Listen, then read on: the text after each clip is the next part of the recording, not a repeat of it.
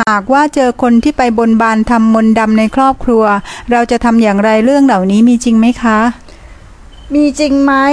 ถ้าเราไม่รู้ชัดเรื่องอาการขันห้าหรือขาดสติไปกับความเชื่อมันก็จริงจริงสำหรับคนเชื่อน่ะจริงสำหรับคนหลงแต่ถ้าคนฝึกสติปัญญารู้เท่าทันแล้วมันก็ไม่จริง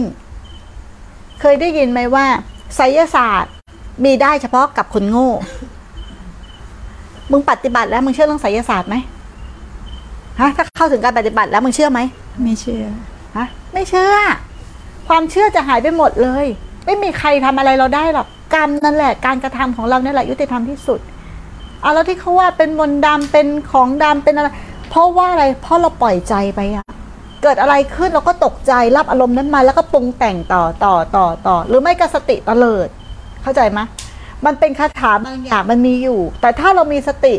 มันก็จะไม่สามารถทำอะไรเราได้นั่นมันมีเฉพาะคนโง่เพราะคนโง่เชื่อไปว่า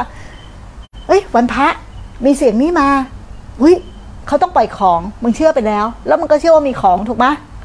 แต่ถ้าคนฝึกจิตหรือเดินทางแห่งพุทธะแห่งการตื่นรู้ที่ไม่ไสยศาสตร์เขาจะมีอาการแบบนี้ไหมเสียงเกิดขึ้นลมเกิดขึ้นสิ่งที่กระทบเกิดขึ้นถูกไหมเกิดขึ้นแล้วมันก็หายไปเพราะเขาไม่มีความเชื่อไง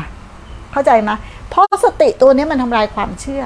มันก็จะเห็นความจริงว่ามีแต่สิ่งใดสิ่งหนึ่งปรากฏขึ้นตั้งอยู่แล้วหายไปมันเป็นแค่รูปนามทำงานไม่ว่ามันจะมาทางไหนก็แล้วแต่มันเป็นแค่รูปนามทำงานเป็นแค่อาการของขันธ์จิตที่มีพลังงานเนี่ยเป็นสติสัมปชัญญะพลังงานตัวนี้มันไม่สามารถมีอะไรที่จะทำลายมันได้เพราะมันเป็นพุทธะแห่งความตื่นมันอยู่เหนือสมมุติ